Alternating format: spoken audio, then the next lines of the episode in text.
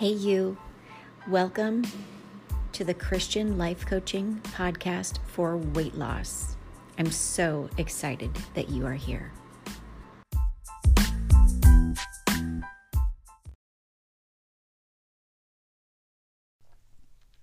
Welcome back. This is part two of the podcast.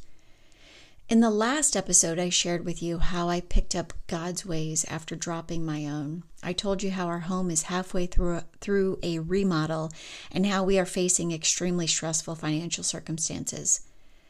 But that during all of this, I can hear God whispering something new to me. Mm-hmm. I can hear Him whispering these words in my in my heart. He's whispering, "Trust me." Girl, this is a hard season, but I'm remind, reminded of Mark 8:35 which says that if you if you try to hang on to your life, you will lose it. But if you give up your life for his sake and for the sake of the good news, you will save it. Ah, I'm holding on to that. This scripture is my hope in the season of struggle that I find myself in. Because in my flesh right now, I want to do what is de- what is needed at this moment just to fix this entire situation that we're in. This is so much like my former weight loss journey. The old me, I mean, oh, the dieter's mentality mentality galore. The old me, while I was trying to lose all of the weight, I would hop from thing to thing, from diet to diet. And when my results would slow down considerably, or just the scale wouldn't even move at all according to my timeline, I would find what I knew would get me the results that I craved or I needed in my life. And I often based my desire to make a change from one diet to the next one based on what I saw other people around me experiencing, like without even regard to who I was, how I needed to live as a busy mom, or where I was hormonally. I didn't even care. I just based all of my decisions on what was going on around me. And I would find myself jumping from path to path. All of that really until God, until God took me deeper into trust and surrender. Ah, oh, so many years ago. And when he did that, I blindly followed him without a doubt in my mind because I didn't know what he was doing. But I did it because I was able to simply drop the outcome. And here I am again. The outcome is dangling before me as I step into yet another wilderness season. I mean, I see the promised land in my heart, but all around me I see nothing but darkness. I'm in a painful point in my life, and this this narrow path that I'm on right now, it's hard. It's a painful, painful path that hurts me in my flesh. And yet I know that He is whispering in my heart to trust Him. I know in my heart that that is what He wants me to do. He's asking me yet again to surrender control and to pick up trust and to walk in obedience to that on this new level of the narrow path. Let me just tell you, in my flesh, girl, let me tell you, in my flesh, I want to give up all of the things. I have thought about giving up the seeker's method to close it down, to, you know, end everything with this next round of VIP clients that I have. I want to just take control by cleaning up my professional corporate resume and to save our fa- family financially. But that is me running yet again I mean, do you see the pattern there? how I want to run and do what I know how to do in my flesh, just like I did in my past to run to another diet, to find another solution, something that I can do that is me walking in control. Wow, that is me running my desire. That is me running toward my desire, I should say, my desire for fleshly control. So here I am in the wilderness yet again surrendering control, releasing the grip that I almost had on the world and even the grip that it almost had on me again. And I'm walking on a new level of trust, in a new level of trust and obedience on this narrow path that has been recently revealed. None of the steps that I see in front of me right now, none of them are lit up. I don't know how long I'll be on this path. I'm just taking today's step that has been only revealed to me today because I mean, he's only showing me one step at a time. And it's scary here because I'm afraid of what I see around me as each day is lit up in the physical world. But if I keep walking by sight, I will succumb to the fear that I can feel trying to take control of me. You can imagine what I'm feeling every single day. If I keep looking at the circumstances around me, I could run easily to wine like in a hot minute as an immediate release from the stress I'm feeling.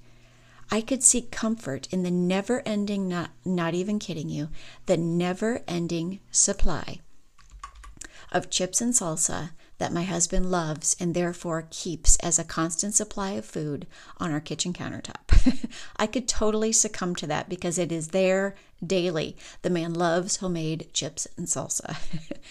but if I were to give in to my lust of the flesh in that way, that would not be me trusting God. That is simply my lust of controlling my situation, my desire to release, my desire to to step out of being com- uncomfortable, you know what I mean? And to step into easy. God is not in that. He's in the storm of trust that surrounds me. So I must crucify my flesh girl on the daily. God gave me a spirit of power and of love and of self control, which means that I can only control myself in this or any situation that I find myself in. And that means that you know, it means I'm in a season of trust. And the only power I have is that of self control. I mean, that's powerful to wake up and realize. And, you know, in my self control, I have authority only over my reactions. The path that He's lighting up for me, for me right now has only been lit up for today. And my obedience is only here. It's only here and right now only. I can't see tomorrow. I don't know what, I mean, none of us ever know what tomorrow holds. But right now on this new narrow path, I especially don't know what tomorrow holds. And from me just being where I am, from that I gain strength and trust. I cannot control the outcome here in this new situation. God wants me to stay in my own lane, you know? I mean, he he wants me to stop trying to naturally want to play God. I mean, that is his role. So in this season that I'm in right now in this new wilderness, in my obedience and surrender, I can expect it to be hard, but I can also I can also expect there to be joy. But it will only come as a result of my obedience. And the more I place my trust in his control of the outcome, the more I can easily I can easily obey what I need to do today as I simply do my part. I mean, he doesn't want me overthinking or overanalyzing every single thing along the way either. I mean, girl, because my head goes to all the places. I mean, have you ever found yourself in a difficult season and yet you keep wondering, like, why is this happening? Or what does it mean? I mean, you keep playing the situation over and over in your head. I've come to think, I've come to really just believe that when we do that, it really is a weapon formed against us. It's a means of, you know, stealing our power, exhausting us. It's meant to steal our energy and, and our focus, really. It distracts us from what God has us focusing on in this season. We get so focused on the reasons why something has happened that we simply lose sight of what God might be doing now. And right now, God isn't asking me to understand every single thing that I'm experiencing on this narrow path. I mean, He's just asking me to trust Him. And I know that there is a blessing for my obedience to that. It's that simple, really. And yet, girl, it is so hard. but it's only hard on my own. And you know what? I'm not on my own. I mean, there it is. There you have it. I mean, praise the Lord, I'm not on my own. So today, I surrender my fleshly desire to understand why He's doing what He is doing in my life. And instead, I'll seek to do what I need to do every single day. And what He has me doing right now in this season of my life is to just, to obediently just build the Seeker's Method and to record the podcast that He delivers to me, and to homeschool our children and to just trust Him as I become who He's making me to be every single day. Daily, I'm just going to focus on seeking His will for my for this day, and daily, I'll just I daily I have to crucify my fleshly desire to fix what I can see and what I feel is broken.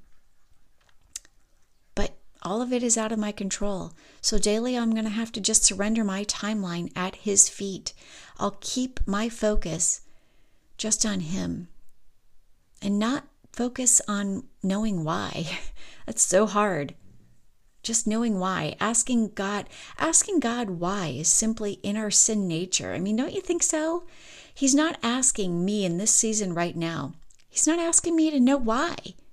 He's not instructing me to find out why. He's asking me to trust, and sometimes trust means not knowing why. You know what I mean? If you think about it, I mean, there are so few people in the Bible who ever knew the reason why God was asking them to do what He was asking them to do. And so, you know what? The Bible's my guide, it's my map through this wilderness. I'm just going to trust Him. He is asking me to trust. And sometimes, you know, trust means not knowing. I mean, when you start when you start out on your weight loss journey, it is so hard. In fact, when I think about when I think about my weight loss journey,